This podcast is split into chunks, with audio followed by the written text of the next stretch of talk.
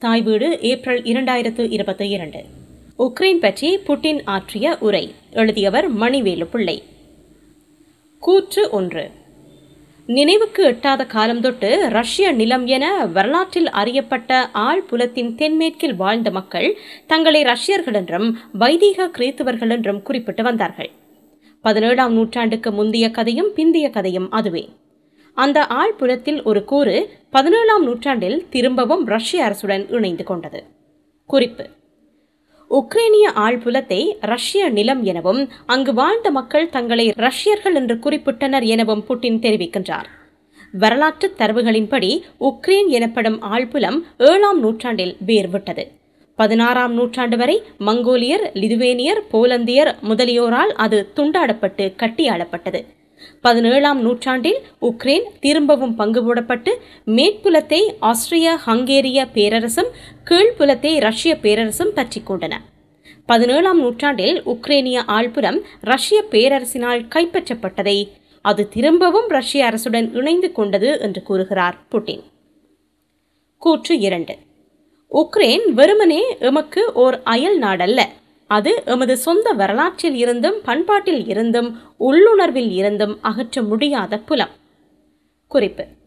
ஆயிரத்து தொள்ளாயிரத்து பதினேழில் சோவியத் புரட்சியை அடுத்து ஆயிரத்து தொள்ளாயிரத்து பதினெட்டு முதல் ஆயிரத்து தொள்ளாயிரத்து இருபத்தி இரண்டு வரை உக்ரைன் சுதந்திர நாடாக விளங்கியது. ஆயிரத்தி தொள்ளாயிரத்து இருபத்தி இரண்டில் உக்ரைனிய குடியரசு எனும் பெயருடன் அது சோவியத் ஒன்றியத்தில் ஓர் அங்கமாகியது. ஆயிரத்தி தொள்ளாயிரத்து தொன்னூற்றி ஒன்றில் சோவியத் ஒன்றியம் நிலை குலைந்த பிறகு உக்ரைன் மீண்டும் சுதந்திர நாடாக மாறியது. கூற்று மூன்று. இவர்கள் எமது தோழர்கள் ஆறுயிர் அன்பர்கள் ஒரு காலத்தில் ஒன்றாக பணியாற்றிய சகாக்கள் நண்பர்கள் மட்டுமல்ல உறவினர்கள் குருதியாலும் குடும்ப உறவினாலும் பின்னி பிணைந்தவர்கள் குறிப்பு. அத்தகைய ஒட்டுருவை நினைந்துருகும் ரஷ்ய மக்களுக்கும் உக்ரைனிய மக்களுக்கும் இன்று நேர்ந்து வரும் கதி என்ன? உக்ரைன் மீதான விசேட நடவடிக்கையை எதிர்க்கும் ஆயிரக்கணக்கான ரஷ்ய தோழர்கள் கைது செய்யப்பட்டு சிறையில் அடைக்கப்பட்டு வருகிறார்கள். உக்ரைனில் வீடுகளும் உடைமைகளும் கட்டடங்களும் தரை கடல் வான் தாக்குதல்களுக்குள்ளாகி தரைமட்டமாகின்றன. ஆயிரக்கணக்கான ஆறுயிர் நண்பர்கள் கொல்லப்பட்டு வருகிறார்கள். லட்சக்கணக்கான குருதி உறவினர்கள் அகதிகளாய் அயல் நாடுகளில் தஞ்சம் புகுந்து வருகிறார்கள். கூற்று நான்கு. தற்கால உக்ரைன் ரஷ்யாவினால் இன்னும் நுட்பமாகச் சொல்வதாயின் பொது உடைமைவாத ரஷ்யாவினால் தோற்றுவிக்கப்பட்டது. ஆயிரத்தி தொள்ளாயிரத்து பதினேழில் புரட்சி நிகழ்ந்த கையோடு அப்படிமுறை துவங்கியது.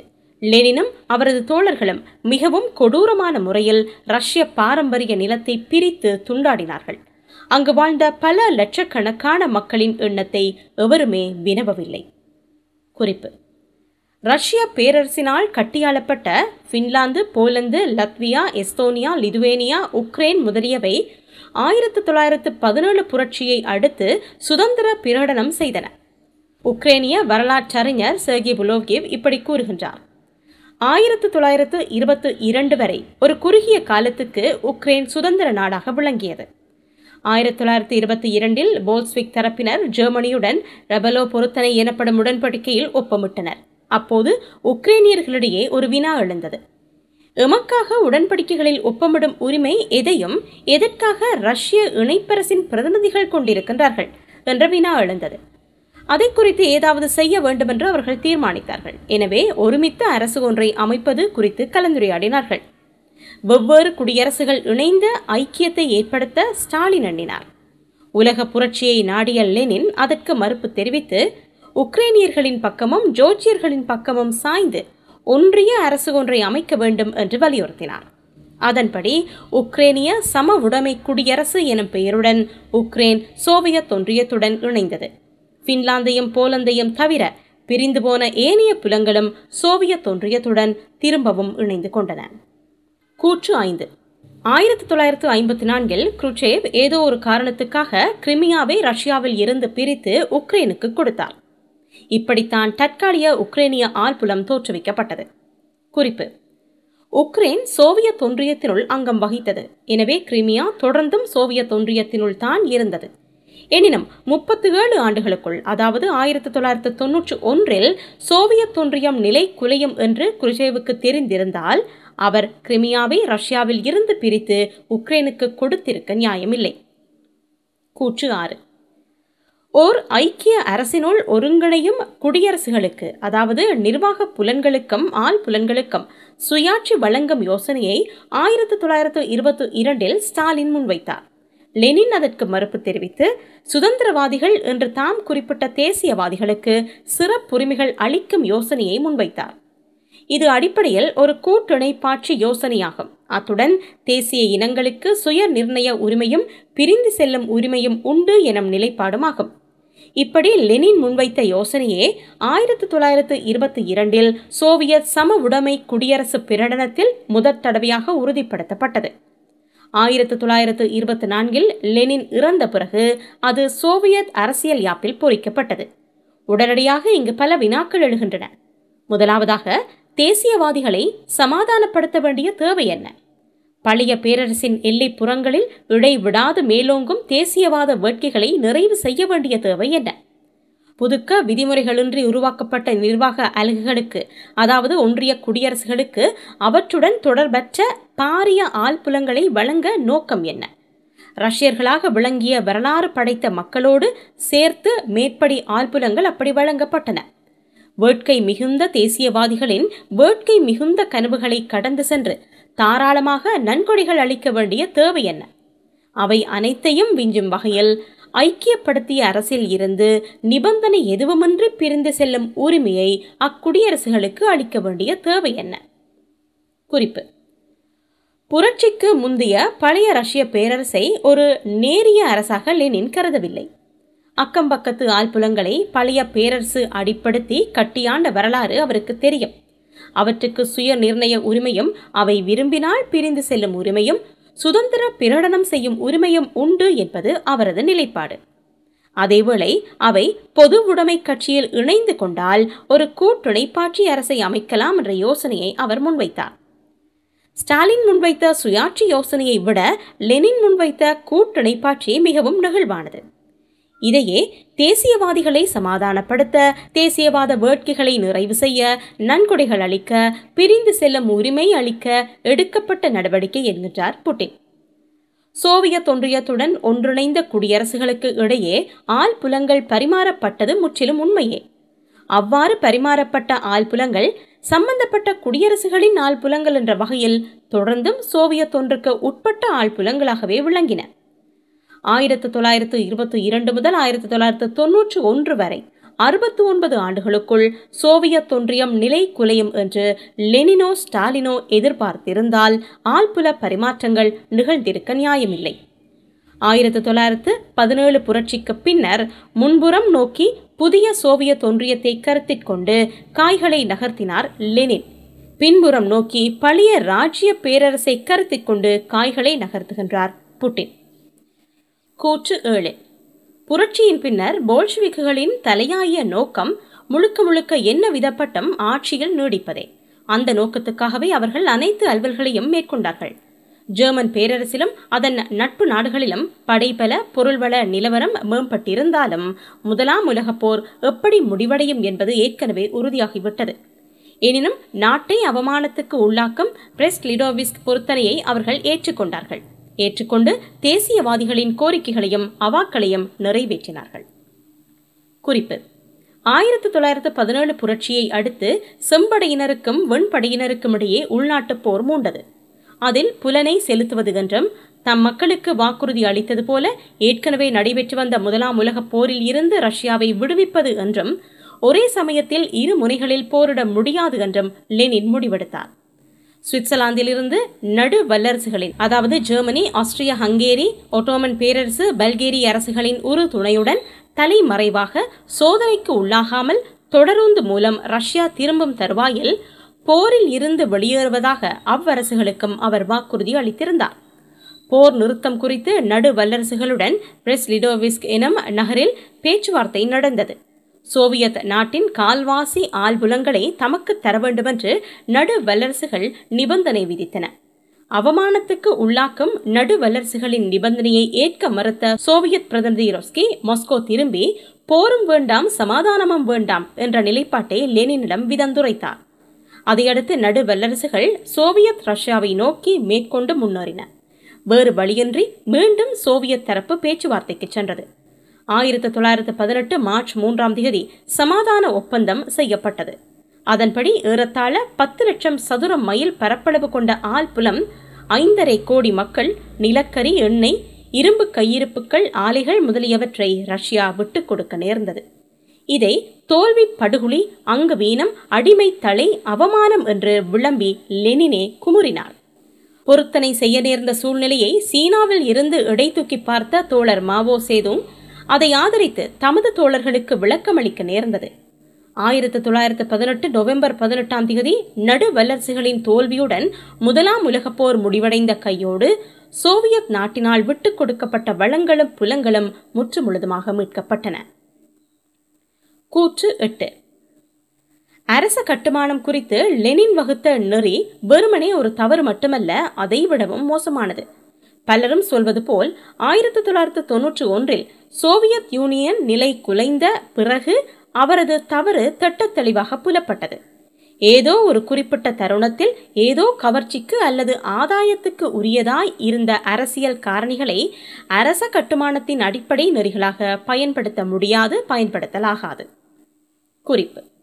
அதாவது லெனின் முன்வைத்த சுய நிர்ணய உரிமையையோ ஸ்டாலின் முன்வைத்த சுயாட்சியையோ அரச கட்டுமானத்தின் அடிப்படை நெறியாக பயன்படுத்த முடியாது பயன்படுத்தலாகாது.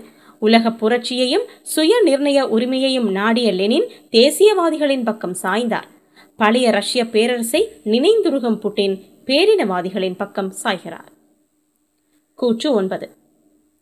சோவியத் உக்ரைன் என்பது போல்ஷ்விக் கொள்கைகளின் விளைவு. சரிவரச் சொல்வதாயின் அது லெனினினது உக்ரைன். உக்ரைனின் பிரம்மாவும் சிற்பியும் லெனினே. சுவடி கூடத்து ஆவணங்களைக் கொண்டு அது முற்றுமுழுதுமாக உறுதிப்படுத்தப்பட்டுள்ளது. தொன்பாஸ் புலம் தொடர்பாக லெனின் மூர்க்கத்தனமான முறையில் அறிவுறுத்தல்களை பிறப்பித்தார். உண்மையில் தொன்பாஸ் புலம் உக்ரைனுக்குள் தள்ளிவிடப்பட்டது. அங்கு நன்றி மிகுந்த மகவு தமது பிதாவின் சிலைகளை இன்று கவிழ்த்து வீழ்த்தியுள்ளது. அது பொதுவுடைமை கட்டமைப்பினை களையும் படிமுறை என்று சொல்கிறார்கள் அவர்கள். நீங்கள் பொதுவுடைமை கட்டமைப்பினை களைய விரும்புகிறீர்களா? மெத்த நல்லது. அது எமக்கு நன்கு பொருந்துகிறது. சரி அதை ஏன் அரைவாசியுடன் நிறுத்த வேண்டும்? பொதுவுடைமை கட்டமைப்பினை முற்றிலும் களையும் படிமுறை உக்ரைனை பொறுத்தவரை எவ்வாறு பொருள்படும் என்பதை காட்டுவதற்கு நாம் தயாராகவே இருக்கின்றோம். குறிப்பு. மேலே ஆறாம் கூற்றில் நாம் கூறியவாறு சோவியத் ஒன்றியத்துடன் ஒருங்கிணைந்த குடியரசுகளுக்கிடையே ஆழ்புலங்கள் பரிமாறப்பட்டது முற்றிலும் உண்மையே. அவ்வாறு பரிமாறப்பட்ட ஆழ்புலங்கள் சம்பந்தப்பட்ட குடியரசுகளின் ஆழ்புலங்கள் என்ற வகையில் தொடர்ந்தும் சோவியத் ஒன்றுக்கு உட்பட்ட ஆழ்புலங்களாகவே விளங்கின. ஆயிரத்து தொள்ளாயிரத்து இருபத்து இரண்டு முதல் ஆயிரத்து தொள்ளாயிரத்து தொன்னூற்று ஒன்று வரை அறுபத்தி ஒன்பது ஆண்டுகளுக்குள் சோவியத் ஒன்றியம் நிலை குலையும் என்று லெனின் எதிர்பார்த்திருந்தால் ஆழ்புல பரிமாற்றங்கள் நிகழ்ந்திருக்க நியாயமில்லை. கூற்று பத்து. சோவியத் ஒன்றியத்தின் அடிப்படை ஆவணங்களில் ஸ்டாலின் திருத்தம் செய்யவில்லை. சோவியத் ஒன்றியத்துக்கு அடிப்படையாய் விளங்கிய லெனினது நெறிகளை ஸ்டாலின் முறைப்படி மாற்றி அமைக்கவில்லை. குறிப்பு. ஆனானப்பட்ட ஸ்டாலினாலேயே லெனினது நெறிகளை மாற்ற முடியவில்லை என்றால் வேறு யாரால் முடிந்திருக்கும்? ஆயிரத்தி தொள்ளாயிரத்தி இருபத்தி இரண்டில் லெனின் அறிவுறுத்தியவாறு சோவியத் சம உடைமை குடியரசுகளின் ஒன்றியம் எனும் பெயர் சூட்டப்பட்டது. ஆயிரத்தி தொள்ளாயிரத்தி தொன்னூற்றி ஒன்றில் பொரிஸ் எல்ச்சின் அதை ரஷ்ய இணைப்பரசு என்று மாற்றினார். ஒன்றியம் இணைப்பரசு போன்றவை ரஷ்யாவின் பல்வன்மையை உணர்த்தும் சொற்கள். வெறுமனே ரஷ்யா என்ற பெயர் சூட்டாத காரணம் அதுவே. அசல் ரஷ்யராகிய லெனின் ஓர் ஜோர்ஜியனாகிய ஸ்டாலினை தேசிய இனங்களின் ஆணையாளராக அமர்த்தினார். பாதுகாப்பு அமைச்சராக அமர்த்தப்பட்டவரும் செம்படை சிற்பியுமாகிய ரஸ்கி ஒரு யூதர். ஏன் இன்றைய உக்ரேனிய அதிபர் செலன்ஸ்கி கூட ஒரு யூதரே. ஒரே அரசு ஒரே மொழி ஒரே சமயம் ஒரே கட்சி ஒரே ஆட்சியாளர் எனும் நிலைப்பாட்டில் இனிமே காணும் புட்டினுக்கு அத்தகைய பல்வன்மை கசப்பதில் விந்தையில்லை. கூற்று பதினொன்று. அருவெருப்பான கனவுலக நப்பாசிகளுக்கு புரட்சி உந்துவிசை அளித்தது. வளமையான அரசு எதையுமே முற்றிலும் அளிக்கக்கூடிய நப்பாசிகள் அவை. எமது அரசின் மூலாதாரமான முறை சார்ந்த சட்டத்திட்ட அத்திவாரத்தில் இருந்து அவை களையப்படாமல் போனமை ஒரு மாபெரும் அவலமாகும். எமது நாட்டில் ஏற்கனவே அடிக்கடி நிகழ்ந்தது போல எதிர்காலத்தை எவருமே எண்ணி பார்க்கவில்லை. தேசியவாத நச்சுக்கிருமி இன்னும் எம்மை பிடித்துள்ளது. தேசியவாத நோய் பீடிக்காதவாறு அரசினை கட்டிக்காக்கும் ஆற்றலை அளிக்கவென முன்கூட்டியே புதைக்கப்பட்ட கன்னிவடி உறுத்தி கொண்டிருந்தது. ஏற்கனவே நான் கூறியது போல சோவியத் ஒன்றியத்தில் இருந்து பிரிந்து செல்லும் உரிமையே அந்த கன்னிவடி குறிப்பு. மேலே ஆறில் நாம் கூறியவாறு புரட்சிக்கு முந்தைய பழைய ரஷ்ய பேரரசை ஒரு நேரிய அரசாக லெனின் கருதவில்லை. அக்கம் பக்கத்து ஆழ்புலங்களை பழைய பேரரசு அடிப்படுத்தி கட்டியாண்ட வரலாறு அவருக்கு தெரியும். அவற்றுக்கு சுய நிர்ணய உரிமையும் அவை விரும்பினால் பிரிந்து செல்லும் உரிமையும் சுதந்திர பிரகடனம் செய்யும் உரிமையும் உண்டு என்பது அவர் நிலைப்பாடு. இதையே தமது உரையில் கன்னிவடி என்றும் இரண்டாயிரத்து இருபத்தி ஒன்று ஜூலை பன்னிரெண்டாம் தேதி எழுதிய கட்டுரையில் நேரக்குண்டு என்றும் புட்டின் குறிப்பிடுகின்றார். சோவியத் தலைமையின் மீது அவர் தொடுக்கும் கண்டனம் இக்கட்டுரையில் அடங்கும் பின்வரும் கூற்றில் உச்சத்தை எட்டுகிறது. கூற்று பன்னிரண்டு. ரஷ்ய மக்களை போல்ஸ்விக்குகள் தமது சமூக பரிசோதனைகளுக்கான அமுத சுரபியாக பயன்படுத்தினார்கள். தேசிய அரசுகளை அழித்தொழிக்கும் உலக புரட்சியொன்றை அவர்கள் கனவு கண்டார்கள். ஆதலால் தான் தாராளமான முறையில் எல்லைகளை வரைந்து ஆழ்புலங்களை பரிசளித்தார்கள். நாட்டை துண்டாடிய போல்ஷ்விக் தலைவர்களின் திட்டவட்டமான எண்ணம் என்ன என்பது இனிமேல் நமக்கு முக்கியமில்லை. சின்னஞ்சிறு விவரங்கள் பின்னணிகள் நியாயங்கள் குறித்து நாம் முரண்படலாம். எனினும் ஒரு விவரம் திட்டத்தெளிவாக தெரிகிறது. ரஷ்யா கொள்ளையடிக்கப்பட்டது. உண்மையிலேயே ரஷ்யா கொள்ளையடிக்கப்பட்டது. குறிப்பு. ஆயிரத்தி தொள்ளாயிரத்து இருபத்து ஒன்று டிசம்பர் இருபத்தி மூன்றாம் திகதி புட்டின் நடத்திய ஊடக மாநாட்டில் நீங்கள் உவக்கும் தலைவர் யார்? என்ற வினாவுக்கு ரஷ்ய பேரரசர் மகா பீட்டர் என்று விடையளித்தார். ரஷ்ய பேரரசை அகட்டி ஓர் ஐரோப்பிய வல்லரசாக்கியவர் பீட்டர்.